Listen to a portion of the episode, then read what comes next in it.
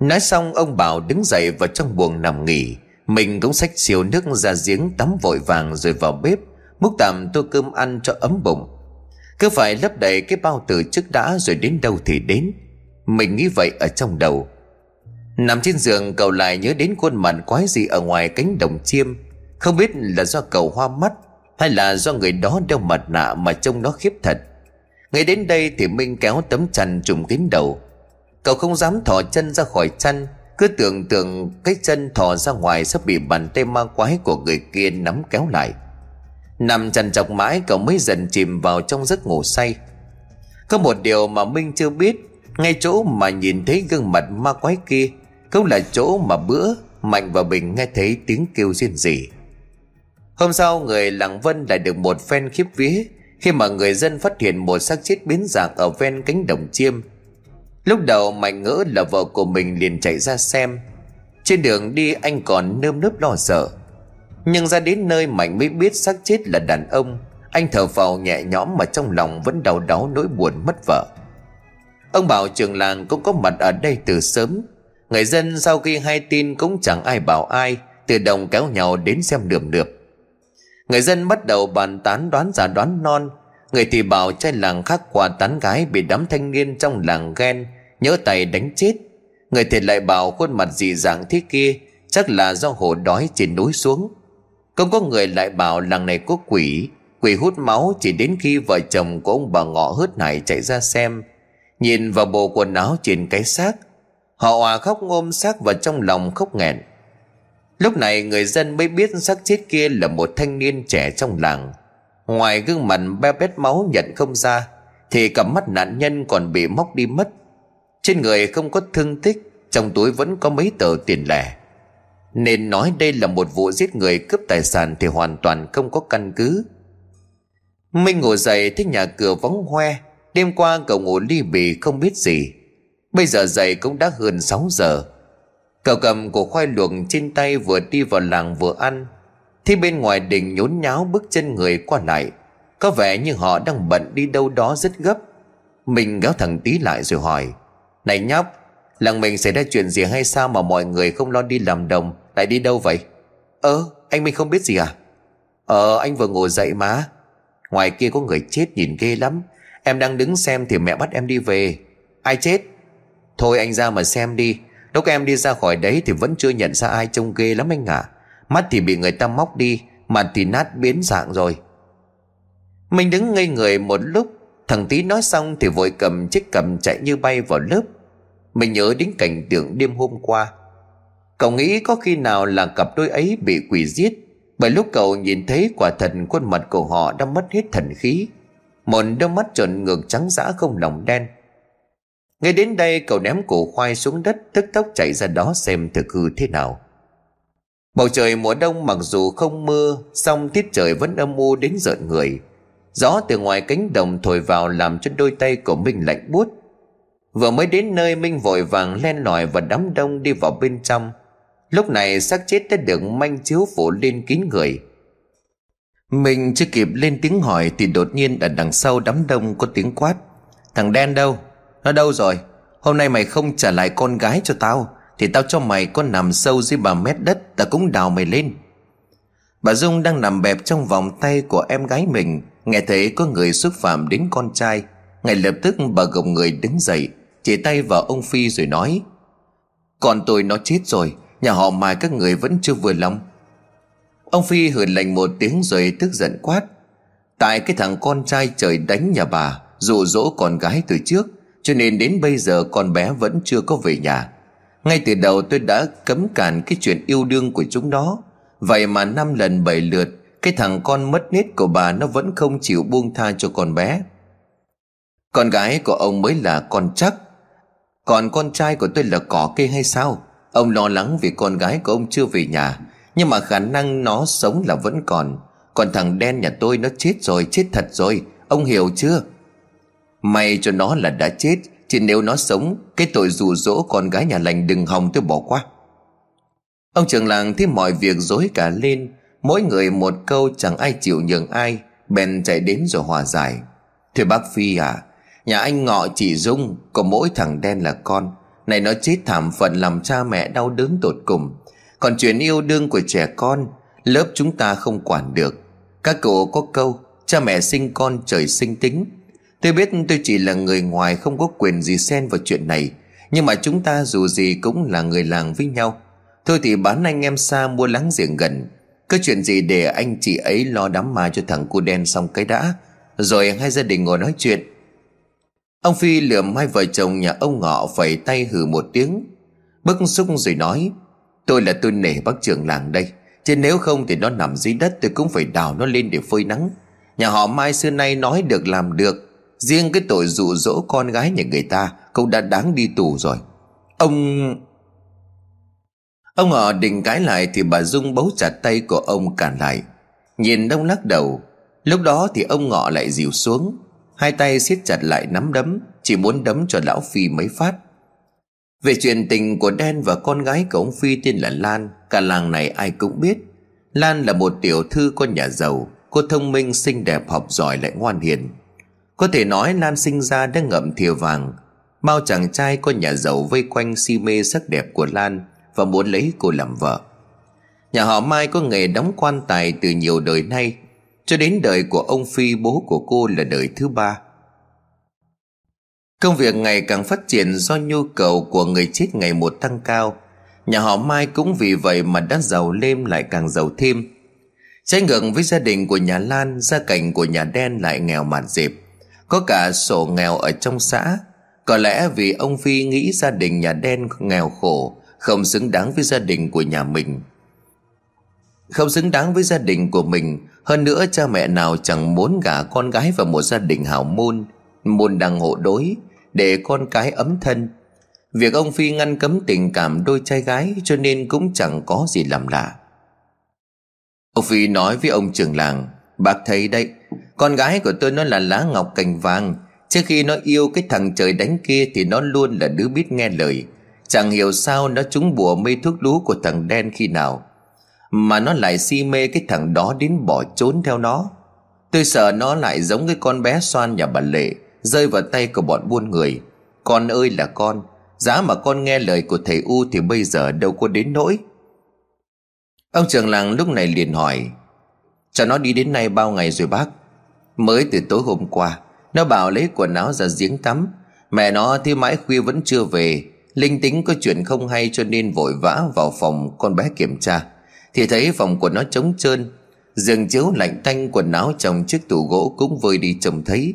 Bác nói xem, Thế là con bé chẳng bị rủ rỗ bỏ nhà ra đi thì còn gì. Ông bảo nghe xong thì chấn an. Vậy là chưa quá 24 giờ vẫn chưa thể báo án. Thế bác đã kiểm tra nhà người quen chưa? Biết đâu con bé qua nhà người thân chơi nên chưa kịp về. Tôi cho anh con trai của nó là thằng Quân đi tìm khắp nơi rồi. Làng này không còn xó nào mà thằng Quân nó chưa tìm. Ngay sau khi trong làng kháo nhau, Ngoài này có người chết, Tôi còn đang đinh ninh bồn chồn sợ hãi Là xác con gái của mình. May mà đến nơi nó lại là thằng người yêu của nó. Tôi muốn nó sống lại, Nó phải nói cho tôi biết cái Lan nó đang ở đâu. Suy cho cùng, đó cũng là những lời đau khổ lo lắng của một người cha đối với con gái.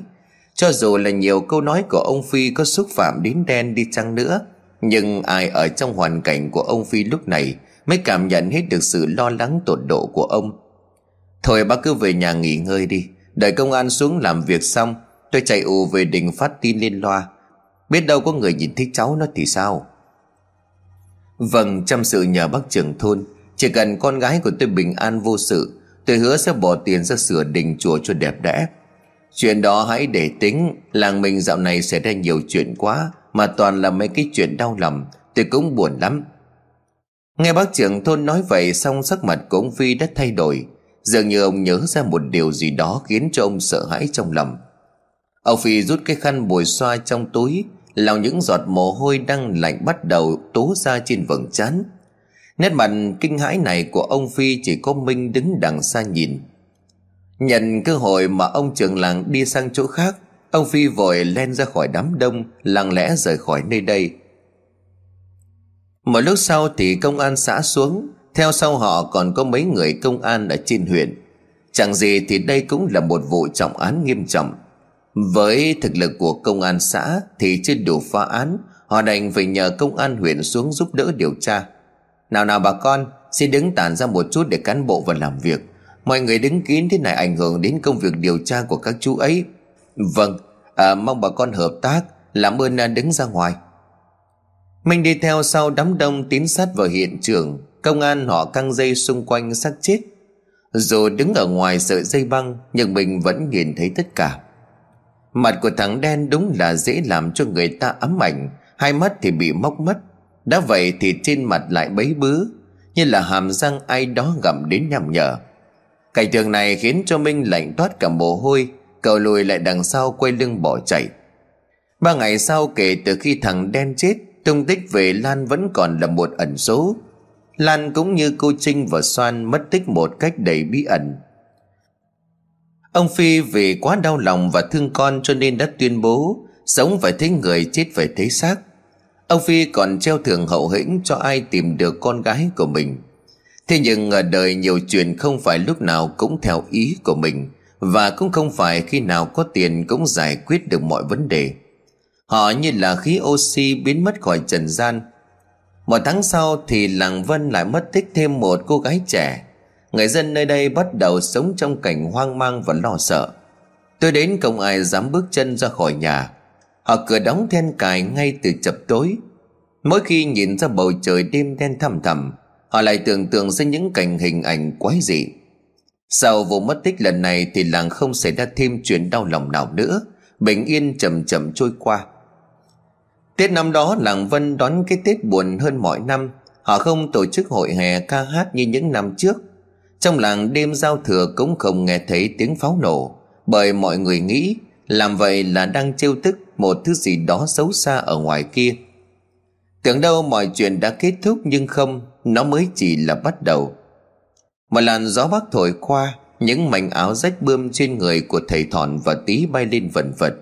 Đó là vết rách do bị đám ma quỷ đêm qua gây ra, Trong một trận chiến phòng ấn làng ma ám. Trông không khác gì là vết rào cắt?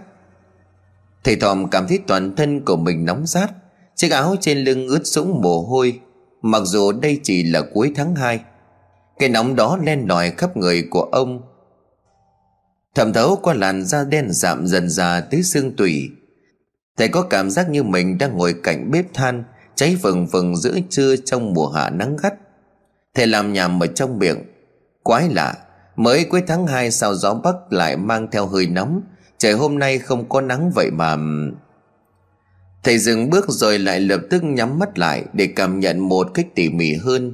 Làn gió mùa đông bắc đấy xuất phát từ hướng bắc của ngôi làng phía trước mặt. Thầy mở to mắt do ngôi làng còn khá xa chỗ của mình đứng. Do đó chỉ có thể nhìn thấy con đường đất, Nằm giữa một cánh đồng rộng được bao phủ bởi một màu xanh ngát. Thầy khẽ cho mày đứng im, Lặng lẽ cảm nhận về luồng gió ấy thêm một lần nữa. Đó không phải là một làn gió bắc bình thường, Hay nói cách khác nó giống như một hơi thở. Một hơi thở dường như chỉ có màu tím đen Và mang theo mùi vị thanh hôi khó tả. Sư phụ cảm nhận được gì tại nơi đây sao ạ? À? Câu hỏi của tí khiến cho thầy thọn bừng tỉnh. Như vừa rút ra khỏi cơn mê giữa ban ngày, Buông một tiếng thở dài rồi bước tiếp. Đi thưa con. Hiểu tính của sư phụ tí không dám hỏi lại, Làm ảnh hưởng đến suy nghĩ của thầy. Anh lạnh lẽo theo sau đến cả bước chân cũng không dám phát ra tiếng động. Đi mãi cuối cùng một ngôi làng nhỏ ven núi cũng hiện ra trước mắt. Bà chủ quán nước dưới cây gạo thấy có khách liền đon đả mời. Mời hai bố con à, bác ghé uống nước chè nóng cho nó ấm bụng. Tôi à, vừa hãm xong đấy. Thầy Thòn mỉm cười ra hiệu cho tí bước vào Đặt chiếc tay nải trên vai xuống ghế Đưa ống tay áo lên lau từng giọt mồ hôi đang đổ ở trên trán. Ánh mắt quét nhìn vạn vật xung quanh cười rồi hỏi Quê mình à, bình yên quá bà nhỉ? Bà chủ quán đặt bát nước chè xanh mình vừa rót Xuống ngay trước mặt của hai thầy trò tự hào và đáp. Vâng bác ạ. À, Quê tôi nghèo thì nghèo thật Thế nhưng mà được cái là tình làng nghĩa xóm tắt lửa tối đèn có nhau. Tình làng nghĩa xóm bao năm nay xem nhau như là máu mủ ruột già. Một nhà có công chuyện Cả làng chả ai bảo ai. Mỗi nhà một người rủ nhau tới giúp. Thầy Thọn nở một nụ cười nhẹ Nhìn nét mặt hiền hòa mến khách của bà chủ quán nước. Thầy cũng đoán được một phần nào đó tính cách của con người nơi đây. Đang hòa mình vào trong những cảm xúc bay bổng giạt rào của bà chủ quán, Khi nghe bà kể về quê hương của mình, Bỗng nhiên bà ấy khựng lại, ngước mắt nhìn thầy Thòn. Bà chủ quán nước thắc mắc hỏi, Mà hình như là bác từ nơi khác đến đây phải không? Thế bác có quen ai trong làng Vân không? Hay là chỉ tiện đường đi ngang qua rồi ghé quán tự uống nước? Còn quần áo của hai bố con sao lại rách nát thế kia? Tí định đáp lại lời của bà hàng nước Xong thầy Thòn kịp thời cản lại, ra hiệu cho tí đừng kể những việc họ đang làm. Cứ vợ như là mình là thương lái ghé ngang qua đây. Thầy hòn thầm từ cười cười rồi nói À không mà chúng tôi cũng không có quen này trong làng cả. Chúng tôi là dân buôn gỗ, Đi ngang qua đây mà thôi. Thấy nơi đây à, rừng rú chủ phú đất đai tươi tốt, Định ghé vào trong làng hỏi xem coi bán gỗ quý thì thu mua. Ban đầu khi nghe thầy Thòn nói mình là dân buôn gỗ, Mà nhìn quần áo trên người của họ rách bươm, Bà còn tỏ ra ngờ vực. Trong đầu của bà còn nghĩ, Dân buôn bán thương lái ai chẳng giàu, Có tiền cớ sao lại mặc bộ đồ rách nát thế kia? Nhưng mà thầy Thòn dường như đoán được bà ấy đang nghĩ gì, Cho nên lên tiếng xóa tan đi sợ nghi ngờ. À chẳng giấu gì bà. Đêm qua cha con của tôi gặp một toán cướp trên núi đổ xuống.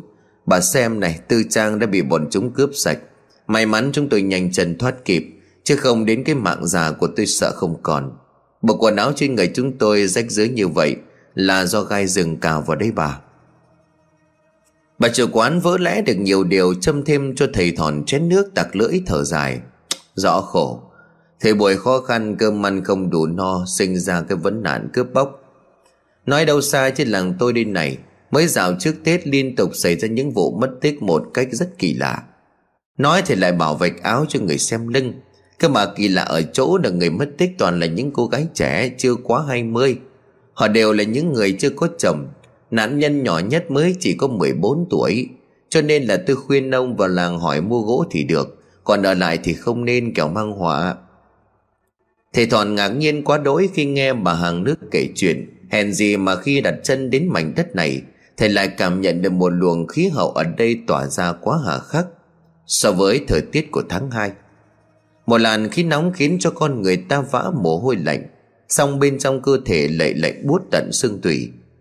Nhìn những mảnh rừng núi xanh tốt bao quanh ôm trọn ngôi làng Và cả những thửa ruộng xanh hát một màu lúa non ở ngoài kia, Thầy Thọn không thể ngờ rằng nó lại đang héo úa đi từng ngày, Bởi nơi đây là vùng đất tử địa hay nói cách khác, nó là vùng đất chết. Thầy Thọn nhấp một ngụm trà xong chậm rãi hỏi Thế có bắt được hung thủ chưa bà? Mà làng không có biện pháp gì cả sao? Lại để hết lần này đến lần khác xảy ra những vụ tương tự. Bà hàng nước trả lời, Có chứ.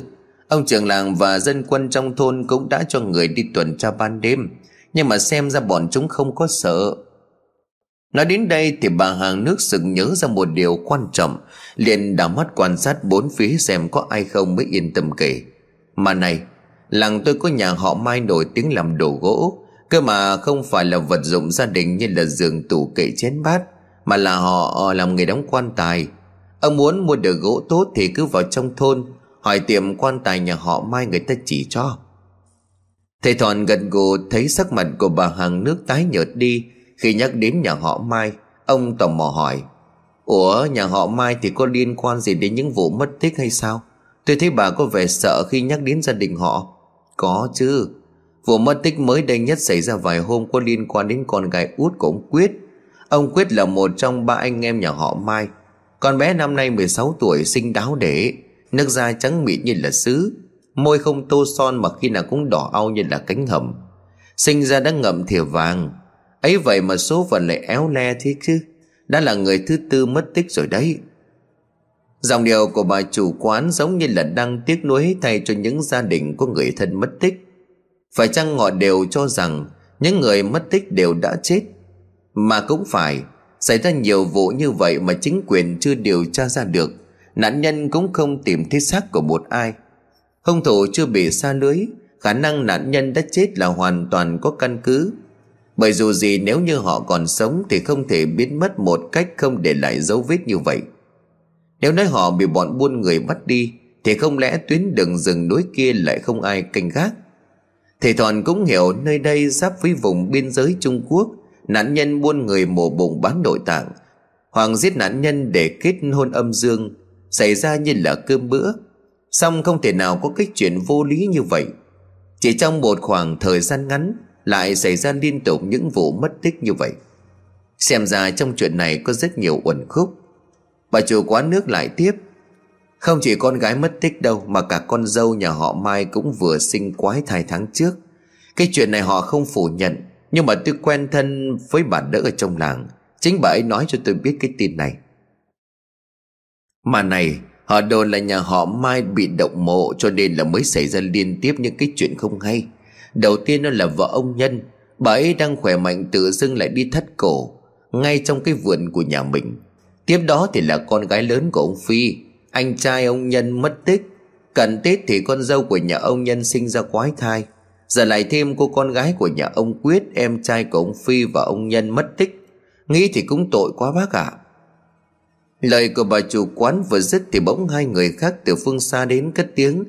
Chủ quán cho hai bát nước trà xanh nóng Vâng có ngay đây. Nói đoạn bà chủ quán quay sang nói với thầy thòn Vậy thôi hai người à, bố con bác ngồi chơi. Tôi à, đi bưng nước cho khách. Từ đây vào trong làng à, chỉ có một con đường duy nhất phía trước.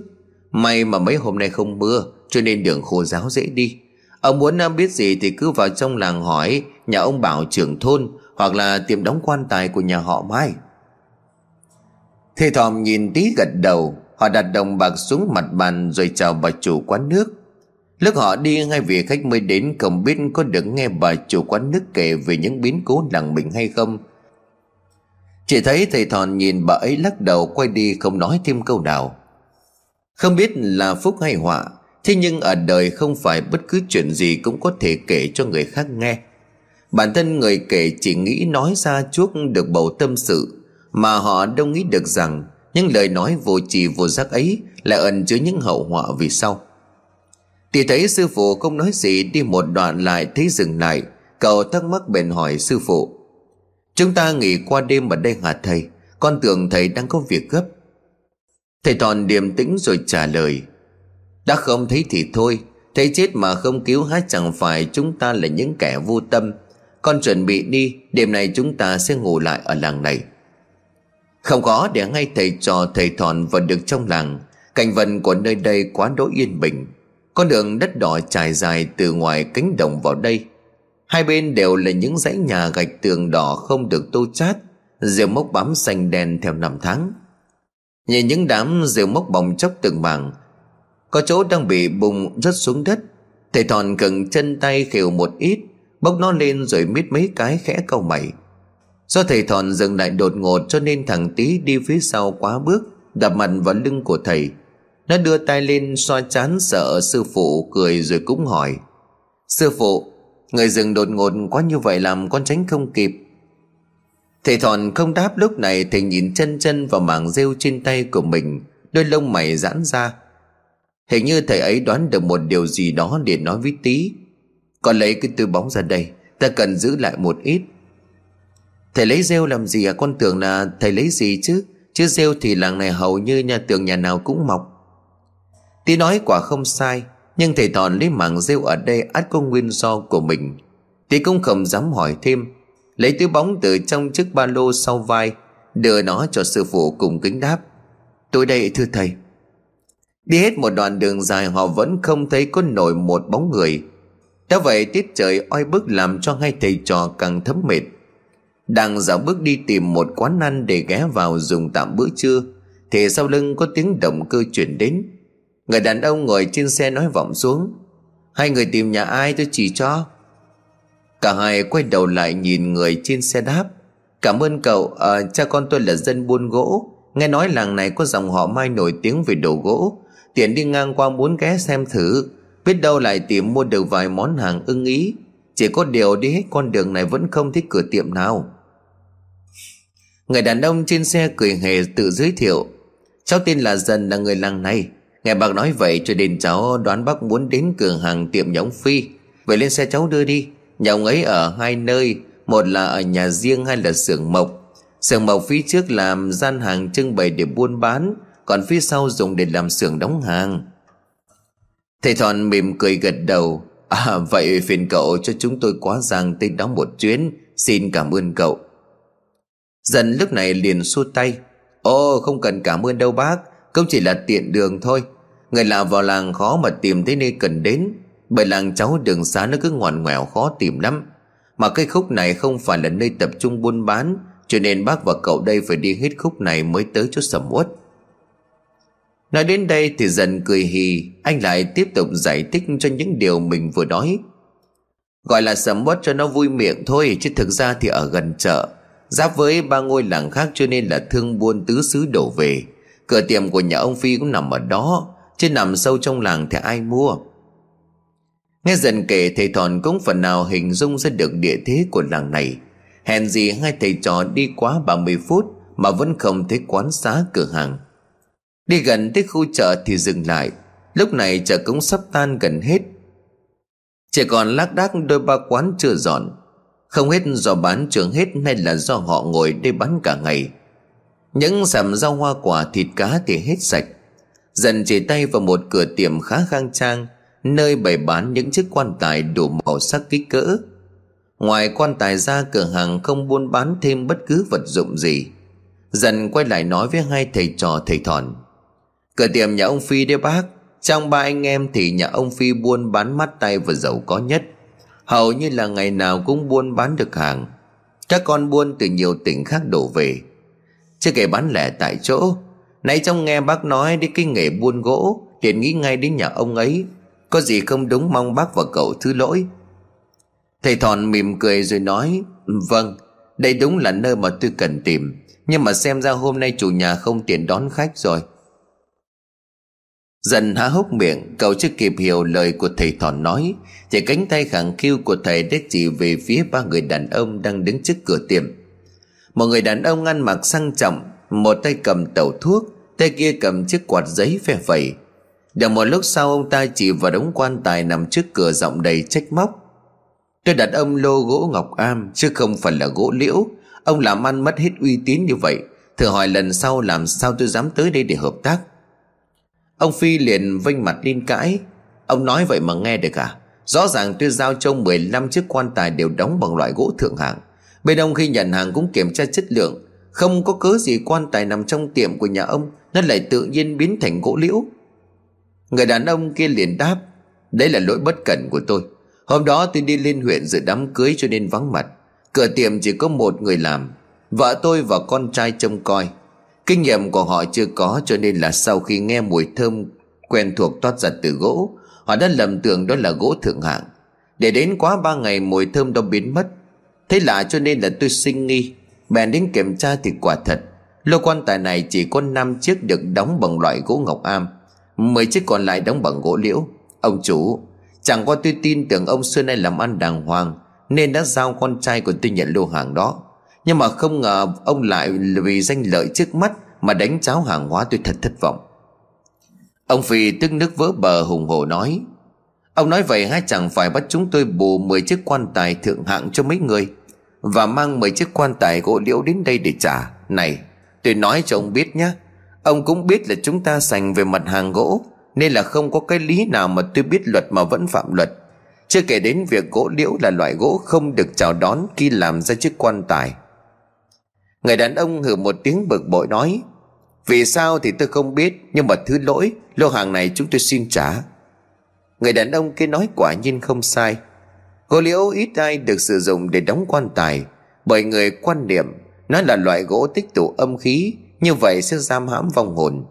Những người chết khi mà nằm trong chiếc áo quan Được đóng bằng gỗ liễu, Vong linh của họ sẽ khó mà siêu thoát. Khi nói đến các loại gỗ tự nhiên tốt nhất và bền người ta thường nghĩ đến gỗ hương Gụ hoặc là gỗ sồi. Ít ai nghĩ rằng gỗ ngọc am cũng được nhiều nơi sử dụng làm đồ nội thất. Trong lịch sử, đây được xem là một dòng gỗ quý chuyên dùng để tín vua. Thì những bậc quan lại quý tộc giàu có mới có thể sở hữu được loại gỗ này. Nó giúp xua đuổi tà khí và đem lại sự thịnh vượng bình an.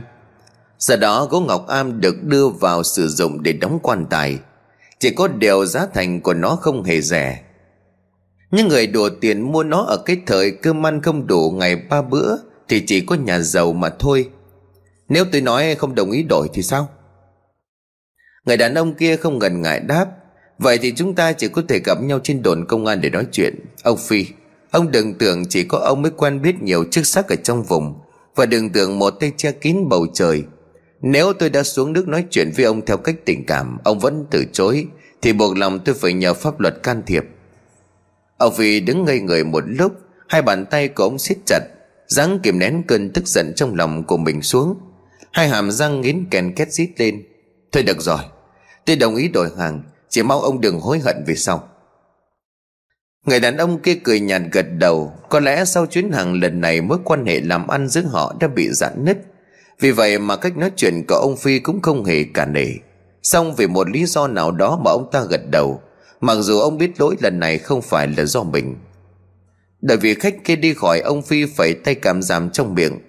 Lão già đáng chết, Tưởng quen biết một vài người làm lớn ở trên huyện là lên mặt với ông đây. Có giỏi thì cãi tay đối với ông đây này.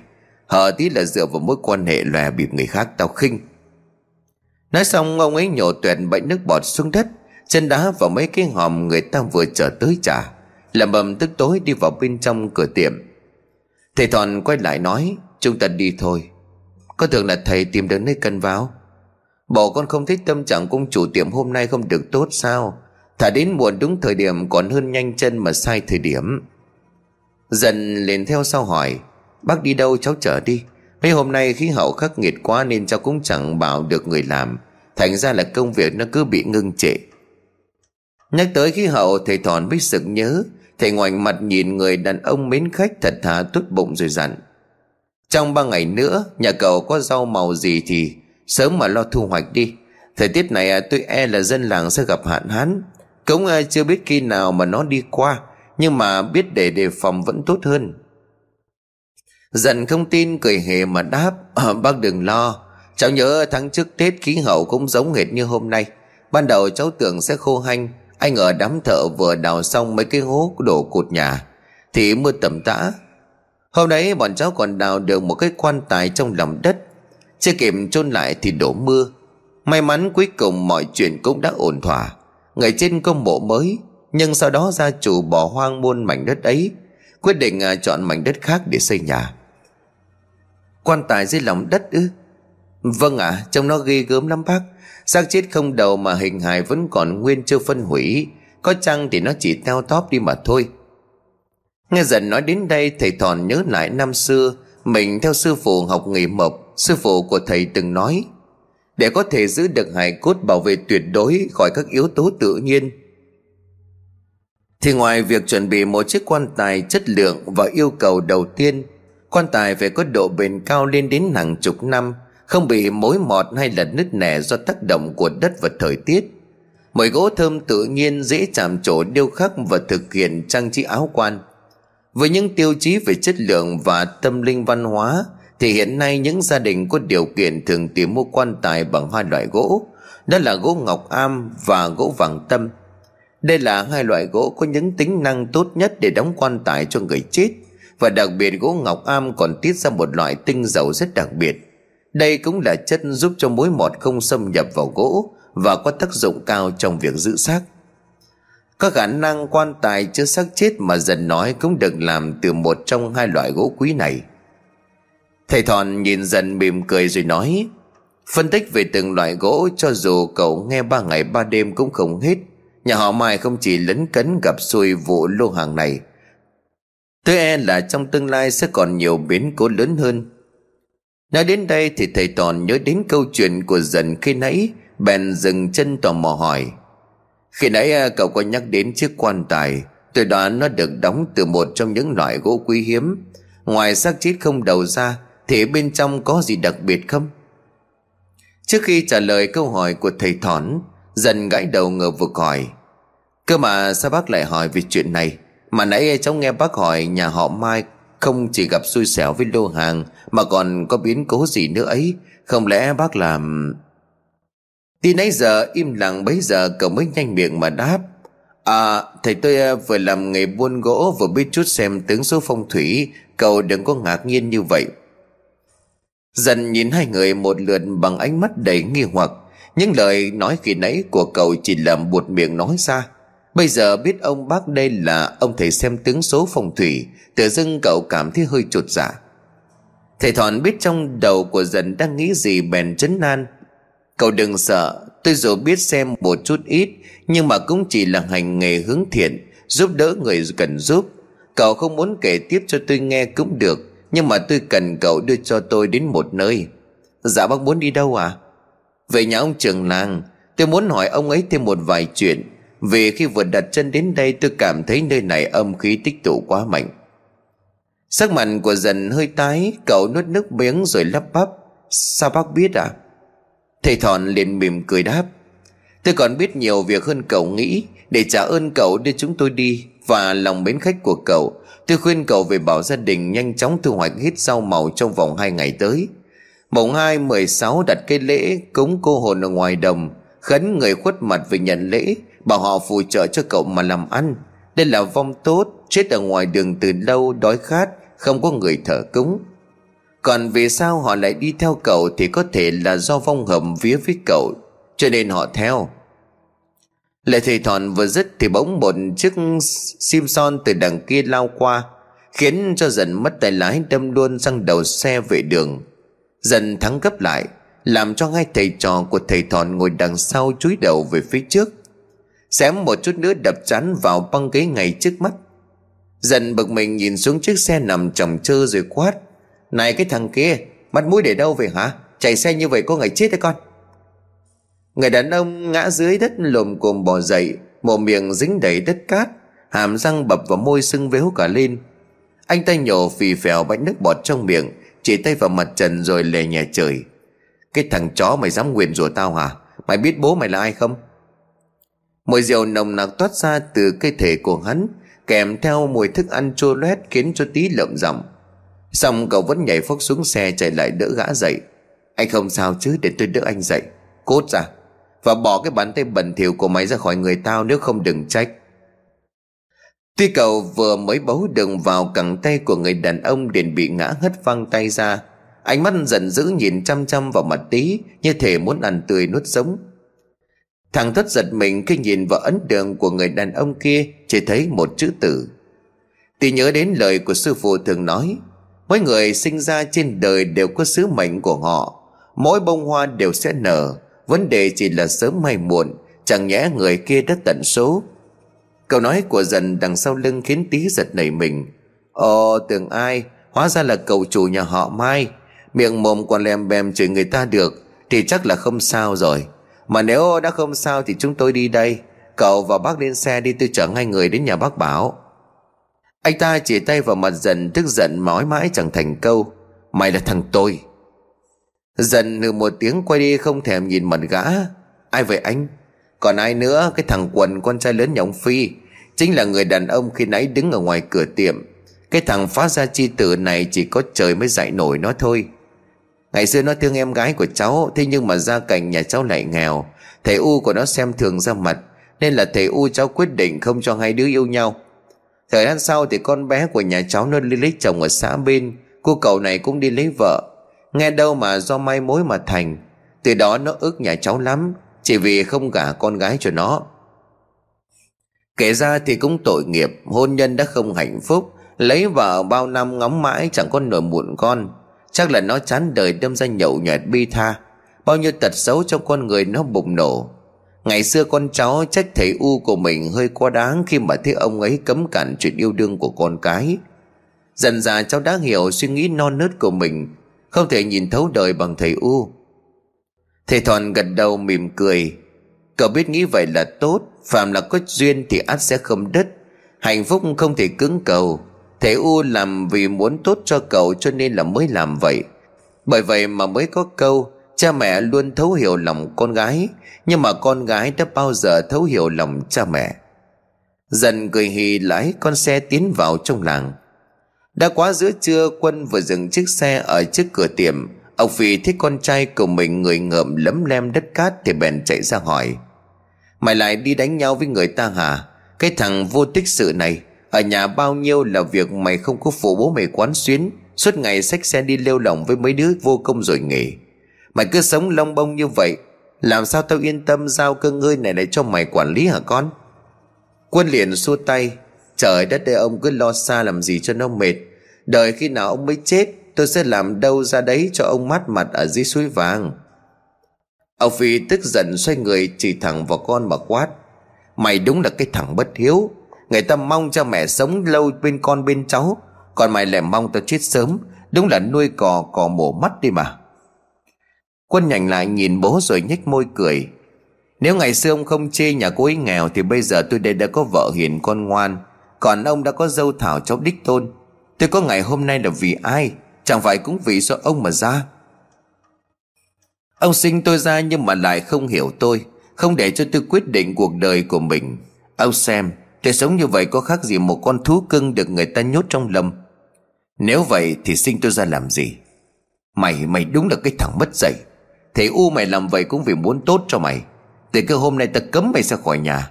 Mày không chỉ phá tiền bạc của ông, Mày còn cặp kè với đàn bà đã có chồng Để người ta đến tận nhà, Người ta chỉ bố mẹ mày lên kia kể thằng mất dạy. Quật không nói gì đứng lặng người vài giây, Rồi bỏ vào trong phòng nằm ngủ. Người ta bảo lời của những kẻ say Thường là những lời nói chân thật. Cuộc sống giàu có nhiều lúc tiền bạc hiện tại của Quân, Sao lại không thể cho anh một ngày hạnh phúc? Mày đúng là điên rồi Quân. Chị mày nó còn chưa biết sống chết thế nào. Nhà còn mỗi mình mày là con. Vậy mà mày cứ dừng dưng với cơ ngơi này, Con với trả cái. Ông Phi tuy là anh cả ở trong gia đình Có ba anh em trai thuộc nhà họ Mai, Thế nhưng mà do ông lên huyện học mãi Sau này mới trở về. Tính ra thì ông Phi là người lấy vợ sau cùng trong ba anh em. Vì vậy mà các con của ông Phi nhỏ tuổi hơn các con của hai người. Ông Phi cũng là người sống sĩ diện nhất trong ba anh em. Đáng lẽ Quân chưa được lấy vợ sớm như vậy, Bởi trên cậu còn có một chị gái hơn cậu một tuổi. Tính ra thì cuộc hôn nhân của Quân được gọi là tảo hôn. Mà thuở đó các cụ cũng chỉ có lấy đâu về để làm người làm, Chứ không quan trọng vấn đề về tuổi tác. Nhưng mà vì sợ Quân nghĩ quẩn khi mà không lấy được người mình yêu, Ông bà đành để con trai đi lấy vợ trước. Ông Phi nhìn theo bóng của con trai mà thở dài trong bất lực. Càng tiến vào bên trong ngôi làng, thầy thòn càng cảm nhận được hơi nóng tỏa ra từ hướng đông bắc. Thầy nhắm mắt làm nhảm gì đó. Gió bấc mà mang theo hơi nóng, Điều này có nghĩa là gì? Nhìn vào những bức tường rong rêu bám kín Chợt nhận ra đoạn đường này giống như là con đường khi nãy mình vừa đi qua. Không có chút gì thay đổi, Có chăng chỉ là một vài ngôi nhà mới được lợp bằng ngói đỏ, Từ cổng đổ vào sân được lát gạch tàu đỏ. Thầy Thòn vẫn hoài nghi về hơi nóng đó, Nhưng không rõ nó là gì. Xe dừng lại trước một căn nhà ngói ba dàn cũ kỹ, Dần nhảy xuống khỏi xe gọi với vào bên trong. Bác Bảo ơi, bác Bảo, Bác có nhà không bác? Ông Bảo từ trong nhà đi ra Đôi mắt già nua nhăn nheo, Trông ra ngoài cổng.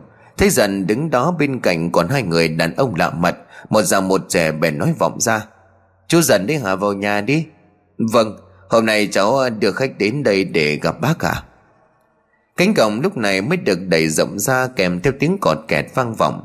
Dần mời hai thầy trò của Thòn đi vào bên trong, Sau đó còn quay lại khép hai cánh cổng cẩn thận. Ông bảo ngồi ở trên hiên tay rót mấy bát nước trà mời khách. Mời bác và hai cậu ngồi chơi xây nước. Đẩy bát nước trà qua cho mọi người xong, Ông bảo ngước lên nhìn thầy Thòn ngờ vực hỏi.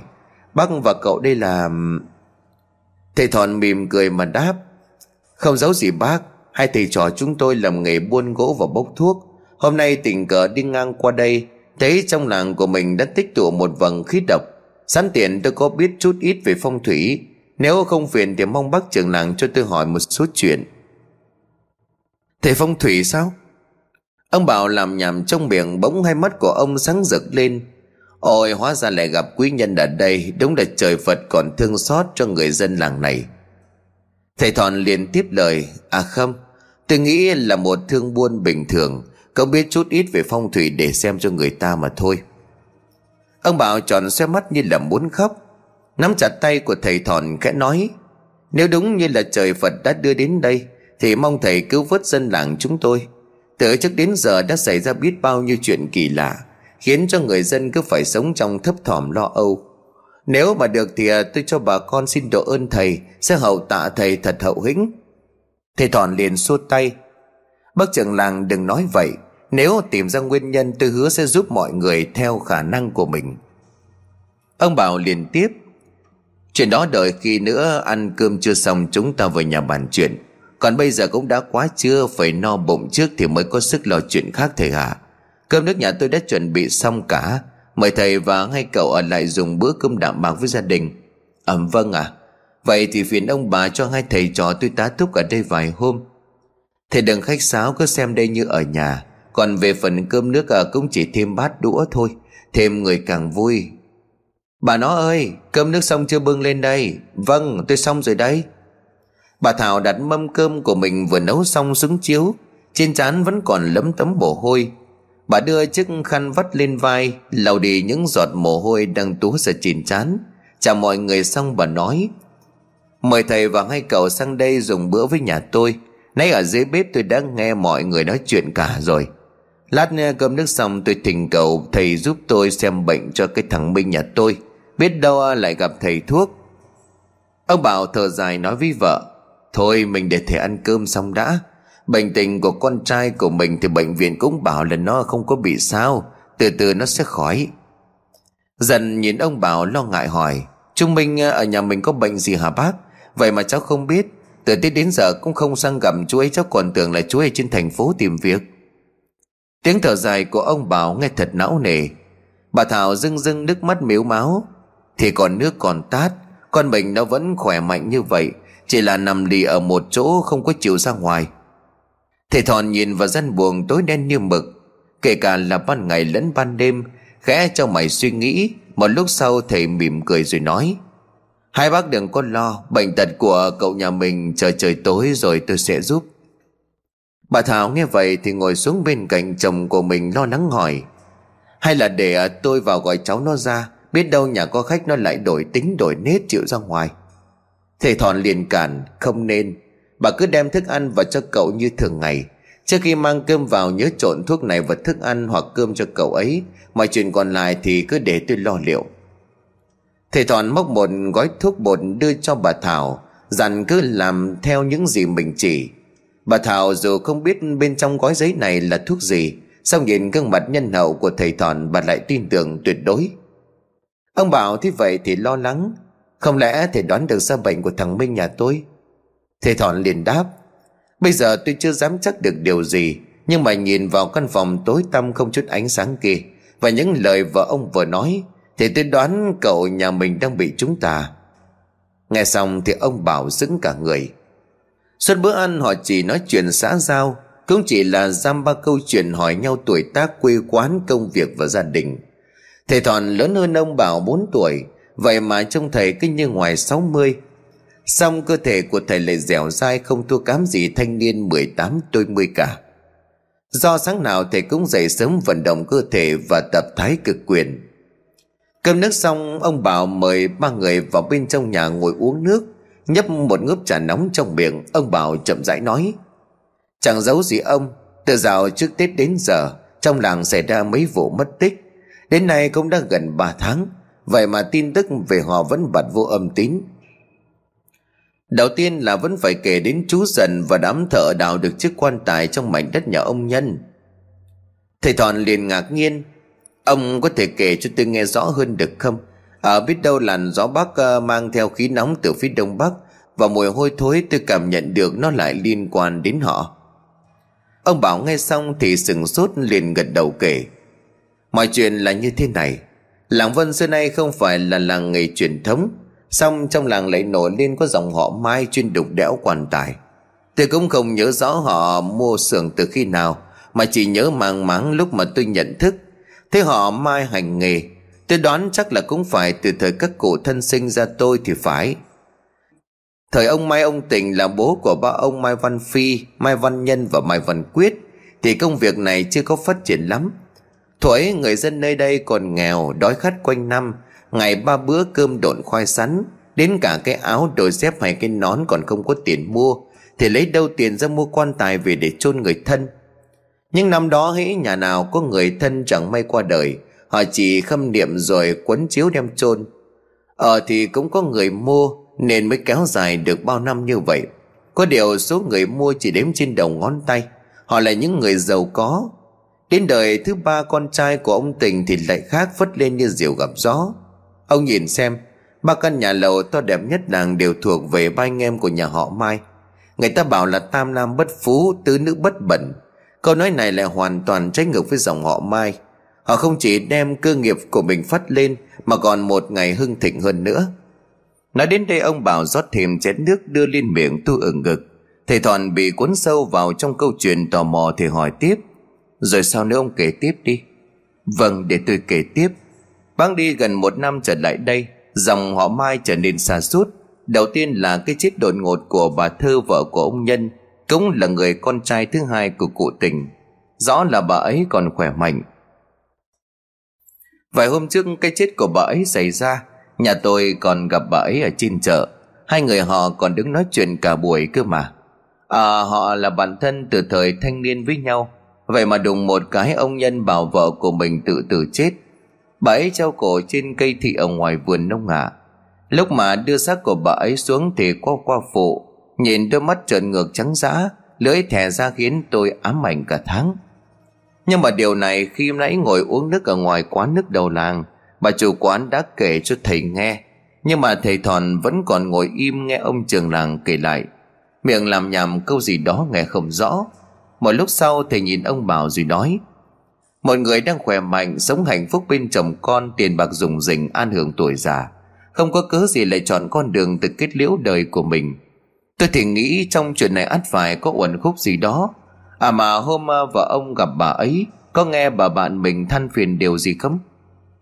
Ông Bảo lặng thinh cau mày sục sạo lại trí nhớ, Bỗng nhìn đồng vỗ đét đùi một cái, Hai mắt sáng rực lên quay qua nói với thầy Thòn Tôi nhớ ra rồi. Hôm ấy trong bữa cơm trưa, Bà nhà tôi có kể, Bà thơ trước khi mất luôn mơ thấy những giấc mơ kỳ lạ. Trong mơ bà ấy thấy mình đang bị người ta xẻ thịt lột ra Tứ chi bị phân chia ra làm trăm mảnh. Điều đáng sợ nhất chính là hung thủ xuất hiện trong giấc mơ của bà Thư không ai khác, Lại chính là cô bé câm ở trong làng. Người đã mất tích cách đây hơn 20 năm. Sở dĩ tôi gọi là cô bé là vì khi cô ấy chỉ mới 12 tuổi khi đó bà Thơ đã về làng tôi làm dâu. Vậy mà chẳng hiểu sao, Giấc mơ của bà ấy lại xuất hiện cô bé câm kia. Thầy Thọn cảm thấy trong chuyện này càng ngày càng dối Mới nghe thì thấy nó hơi dối não, Nhưng nếu chịu khó sầu chuối lại sự việc, Ông nghĩ rằng dòng họ Mai phải có một thứ gì đó liên quan đến chuyện cô bé cầm kia. Mà sâu chuối lại thì thấy, Ngoài ba người phụ nữ vừa sinh con mất tích ra thì các vụ còn lại đều là người trong dòng họ Mai. Cả ba gia đình nhà họ Mai đều xảy ra chuyện. Người thì treo cổ tự tử, Người thì sinh non, kẻ thì mất tích. Ngay đến đây thì thầy Thòn lại hỏi tiếp, Con gái mất tích gần đây nhất có phải là cùng thuộc họ Mai?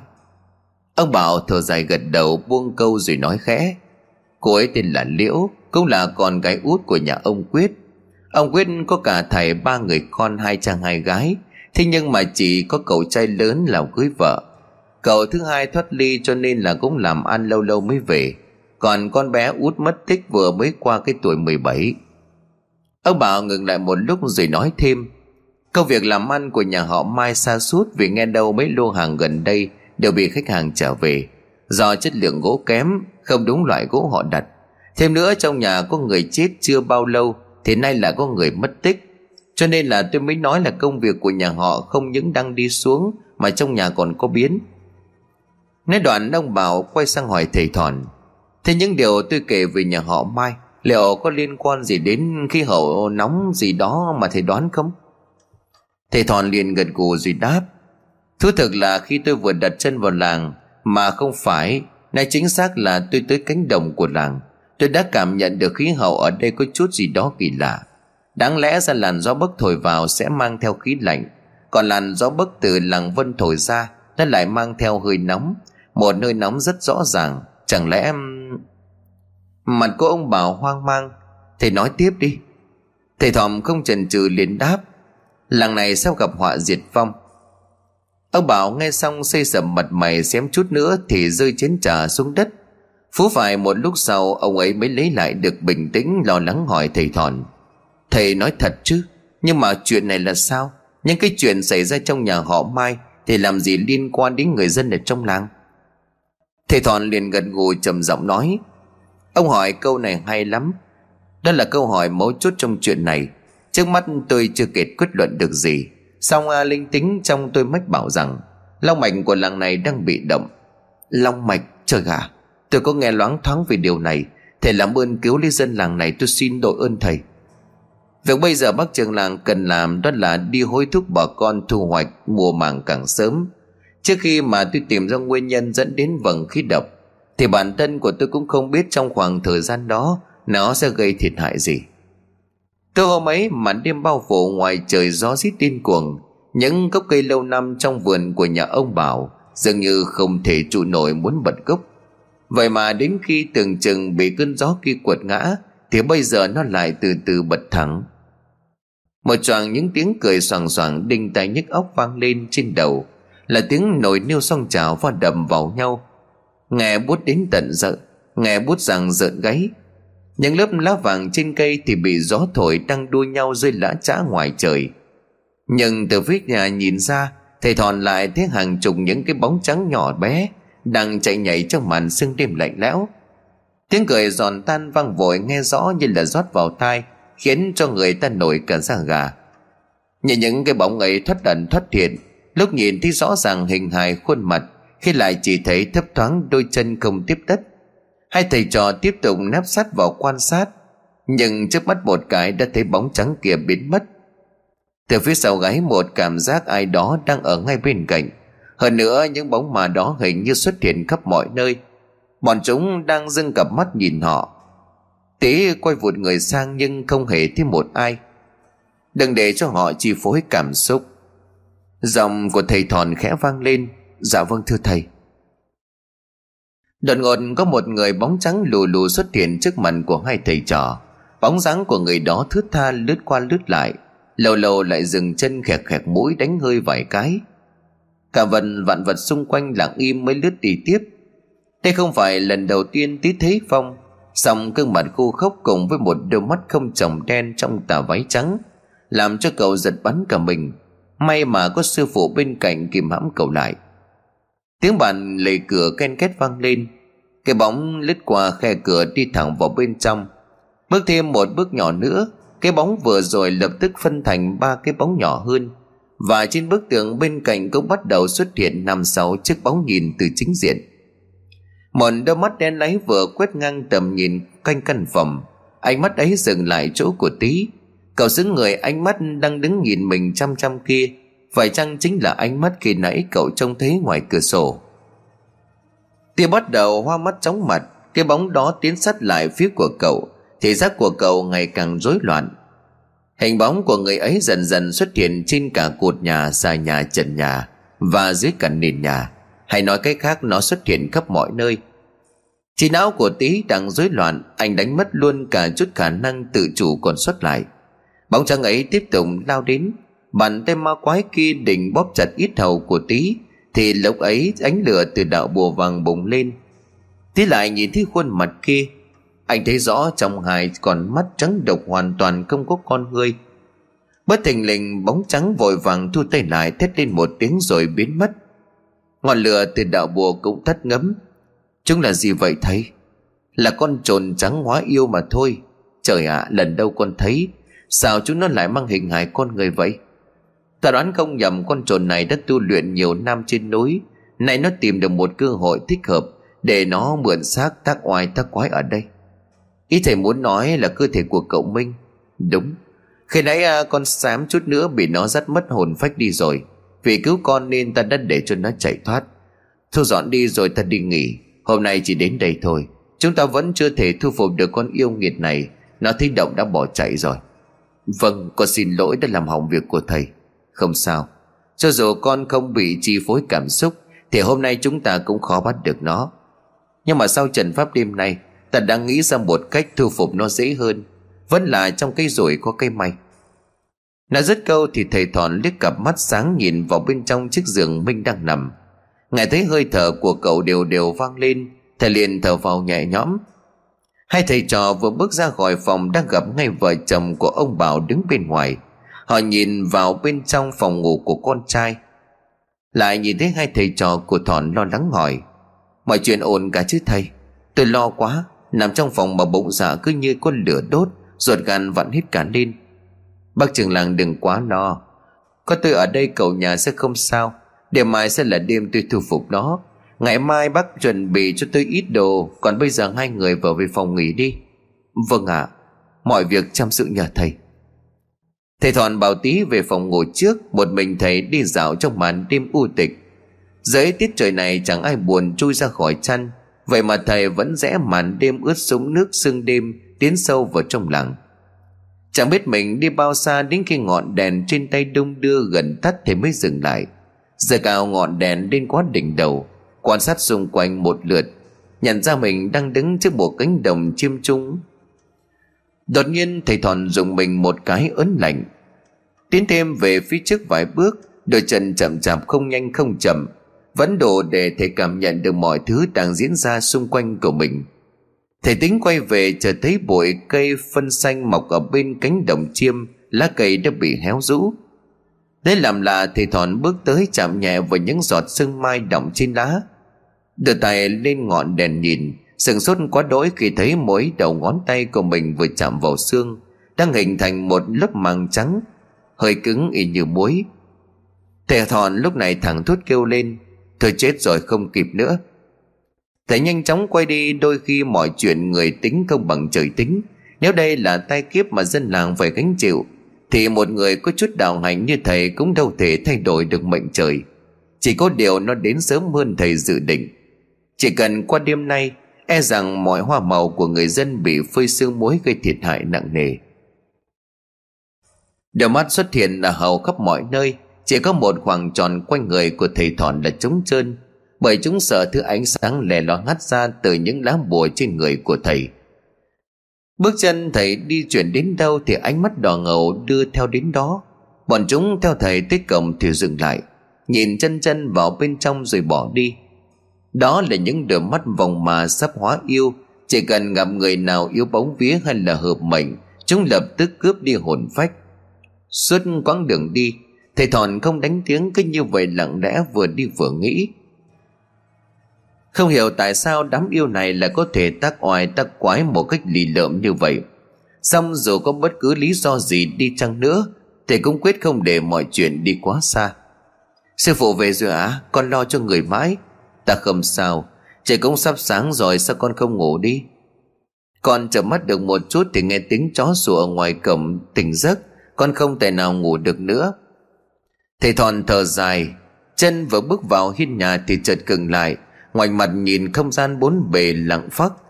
Trong lòng dâng lên một nỗi buồn man mác. Phải chăng thầy sẽ dứt khi đón sai vận hạn của nàng này? Thầy biết không phải lỗi của mình, Thế nhưng vẫn cảm thấy cắn dứt. Vào nhà thưa con, Ngày mai vẫn còn rất nhiều việc phải làm. Sau tiếng thở dài của sư phụ, Tí hiểu loáng thoáng trong lòng của thầy đang suy tư điều gì. Vòng yêu ám cậu Minh đối với thầy chỉ là chuyện nhỏ cái thầy lo lắng ở đây chính là áng sương đêm ngoài kia. Trời vừa sáng mặt đất còn hơi nước, Sương đêm chưa tan. Thầy Thọn mới bước ra khỏi ngoài cửa Có tiếng bước chân chạy huỳnh huỳnh Không hay rồi thầy ơi. Tiếng của ông Bảo gấp gáp đứt quãng. Nhìn ông đứng thở ra hơi, Thầy Thọn đoán chắc trong lòng đã xảy ra chuyện. Thầy Thọn bước tới qua bậc tam cấp Đi đến trước mặt ông Bảo Có chuyện gì sao bác trưởng làng Trông bác hoàng hốt vậy? Có người chết. Khoan đã, đừng vội. Có chuyện gì bác từ từ nói. Ông Bảo gật đầu đứng thở một lúc Rồi nén cơn hoang mang trong lòng xuống. Ông nuốt nước miếng, Chỉ tay vào hướng làng sợ hãi nói. Trong làng lại có người chết, Là thằng Quân con trai của ông Phi. Nó chết ở đâu không chết Là chết đúng trong ngôi nhà hoang của mẹ con bà quá ở cuối thôn. Cậu ta chết lâu chứ Tôi cũng không biết. Mấy vừa sáng chưa kịp đi vệ sinh cá nhân, Thì người làng chạy vào đây báo. Bên cạnh là xác của một người nữ Nghe dân làng đồn đây là người tình của cậu Quân. Cô này ở làng bên đã có chồng con đề huề Vậy mà chẳng hiểu sao đi cặp kè với thằng Quân. Thì bước đến bên cạnh thầy Thòn ghé sát tai thì thầm điều gì. Nghe xong thầy Thòn quắc mắt nhìn tí Con nói thật chứ. Vâng ạ à, Hôm anh ta đâm vào xe của anh dần Thì con đã nhìn thấy chữ tử trên trán của anh ta. Đã vậy biển số xe của anh ta còn hao tài tốn của 7306 theo con số trong quẻ kinh dịch hội 7306 có nghĩa là thất tài không lộc. Con số này nhằm trong bài về châm biếm 6 câu Mà bọn trẻ con thường hay hát. 0378 là phong ba bão táp 7762 là bẩn bẩn xấu trai 2278 là mãi mãi thất bát 6677 là xấu xấu bẩn bẩn 7308 là thất tài không phát 7306 là thất tài không lộc. Thầy Thòm ngẫm nghĩ một lúc hối bác trường làng. Phiền bác đưa tôi đến hiện trường. Tiền thể tôi muốn à, đi dạo quanh làng xem một lượt. Tôi vẫn chưa thể tìm ra nguồn gốc của vầng khí độc. Đêm qua nó gây ra sương muối. Điều này cứ làm cho tôi băn khoăn mãi. Vâng ạ, mời thầy theo tôi. Ba người lập tức bước đi. Vừa ra đến cổng thì cô Xuân hớt hải chạy đến, Gợi chiếc nón trên đầu xuống mồ hôi đầm đìa, Miệng mếu máu chỉ ra cánh cổng trước cổng làng. Bác trưởng làng anh nguy rồi mà ngoài đồng làng mình đã bị cháy xém cả rồi, Còn hoa màu nữa. Xô hào bắp cải thì nứt toác, Héo rũ. Xào cà chua nhà em vừa mới thu hoạch được Hai lứa bây giờ chết gần hết? Em phải làm sao đi bác? Tiền đâu để em đóng học cho mấy đứa con? Nói đến đây thì cô Xuân rơm rớm nước. Bác trưởng làng liền an ủi. Hôm qua tôi đi ngang qua mấy thửa mạ còn xanh non mơn mởn kia mà. Không có lý nào chỉ có một đêm mà đã chết, trừ khi Nói đến đây thì ông Bảo khựng lại Chợt nhớ đến lời dặn của thầy thọn hôm qua. Ông Bảo nhìn thầy thọn rồi hỏi Có khi nào mà lời của cô Xuân nói lại ứng với những gì thầy đoán không? Hôm qua tôi còn bán tín bán nghi lời thầy nói. Hôm nay à, nghe cô ấy nói vậy tôi e là lời của thầy đã ứng nghiệm. Cứ như thế này thì mạ đâu để mà bà con cấy hái bây giờ? Chưa kể là hoa màu héo rũ từng ngày. Thầy thọn gật đầu Tôi cũng không ngờ nó xảy ra nhanh như vậy. Thế bây giờ thế này, bác trưởng cứ đưa tôi đến hiện trường vụ án. Trước à, đợi một lát nữa xong việc, tôi cùng bác trưởng đi thăm cánh đồng. Biết đâu tôi có cách. Vâng à Mình đi thôi thầy. Tí nữa công an đến lại khó tiếp cận hiện trường. Còn cô Xuân cứ bình tĩnh đi, Chờ giải quyết xong vụ xác chết, Tôi và thầy sẽ ra tham quan tìm cách xử lý. Vâng Bác vậy cố gắng nghĩ cách để dân làng bớt khổ. Chúng em dân nghèo trông cờ vào bác. Ờ thôi, cô về đi. Họ đi tiếp từ đây đến ngôi nhà sập sệ của bà quá Chỉ là một con đường nhỏ duy nhất Cỏ dài mọc hai bên um tùm Cũng chứng tỏ rằng lâu ngày không có ai đi ngang qua đây trên đường đi ông Bảo có kể hết sự tích về mẹ con của bà quá lúc sinh thời cho thầy nghe. Từ khi mẹ con của bà mất tích, căn nhà bị bỏ không. Nhiều lời đồn đại lung tung rằng căn nhà có ma. Và mỗi đêm trăng sáng họ thấy hai bóng người ngồi ngoài hiên chải tóc. Nhưng ai lại chải tóc ban đêm đó là điều cấm kỵ, chỉ có ma mới làm vậy thôi. Xong đó cũng chỉ là lời đồn, vì thực chất đó là ngôi nhà ở cuối xóm, mấy ai đi ngang qua. Lúc mà ba người đi ngang qua nhà dần Cậu từ trong buồng chạy ra Rồi cười khổ nói Thầy ơi Lời tôi chủ ẻo thằng quân hôm qua cũng là nói đùa buột miệng nói Hôm nay nó chết thật thầy ạ à? Còn chết rất là thi thảm Có khi nào do tôi độc miệng không thầy Thầy Thọn mỉm cười trả lời, Cậu sống ngay thẳng nghĩ sao nói vậy, Sống không để bụng. Tuy lời nói hôm qua có hơi quá đáng, Thế nhưng mà không phải do cậu. Mỗi con người sinh ra đều có số mệnh của mình. Đâu có phải vì một câu nói bâng quơ mà mọi tội lỗi lại đổ lên đầu của người đó. Nhưng mà cháu ấy náy quá. Thầy thọn thở dài đi tiếp vừa đi vừa nói, nếu vậy thì sống làm người tốt, cậu sẽ thích thanh thản hơn. Nó là con đường để cậu luôn sống thanh thản dần léo đéo đi theo không quên nói thêm câu nào. Đến nơi bà con trong làng đã giảm đầy bù kín xung quanh hiện trường. Chẳng ai dám lại gần chỗ hai cái xác, chỉ dám đứng cách xa vài mét để dòm ngó. Bác trưởng làng hô hoán phía sau lưng sẽ đám đông len lỏi đi vào. Nào bà con, xin mọi người nhường lối. Ba người đi vào bên trong, Đám đông hoài nghi không biết hai người đàn ông một già một trẻ đi cùng bác trưởng làng là ai. Nhưng mà họ cũng không dám hỏi. Chỉ đứng yên quan sát mọi cử chỉ của ba người. Xung quanh hiện trường ngoài chiếc xe máy của quân và hai bộ quần áo bị vứt tung tóe mỗi chỗ một cái thì chẳng có gì. Nạn nhân là nữ ngồi chết trong nhà, trên cơ thể để những vết cào bầm tím. Hai mắt trợn ngược trắng dã miệng há hốc y như là có ai đó xiết cổ. Nét mặt vẫn toát lên một vẻ kinh hãi. Nạn nhân nam chết thảm hơn anh ta chết trong tư thế nằm sấp cả người nằm trong nhà. Chỉ có cái đầu thò hẳn ra bên ngoài. Nhìn theo nền nhà ai cũng đoán được trước khi chết, Nạn nhân Nam phải hẳn sợ hãi lắm. Bị ai đó đuổi theo phía sau mà không thể chạy, Cho nên phải di chuyển bằng cách bỏ dưới đất. Bỏ ra đến cửa vẫn còn chưa kịp thoát thân Thì cánh cửa đóng lại. Cổ của anh ta cũng vì vậy mà bị gãy. Điều đáng sợ nhất chính là cái đầu của nạn nhân gần như đứt lìa khỏi xác. Phía lồng ngực, phía cánh cửa kẹp bẹp rúm Máu vẫn còn dính dí mép cửa. Cả hai chết tức tưởi trong bộ dạng lõa thể. Trên chỗ khoen cửa còn in rõ bàn tay nhốm máu bấu vào. Trong khi hai bàn tay của nạn nhân không hề dính dù chỉ là một vết.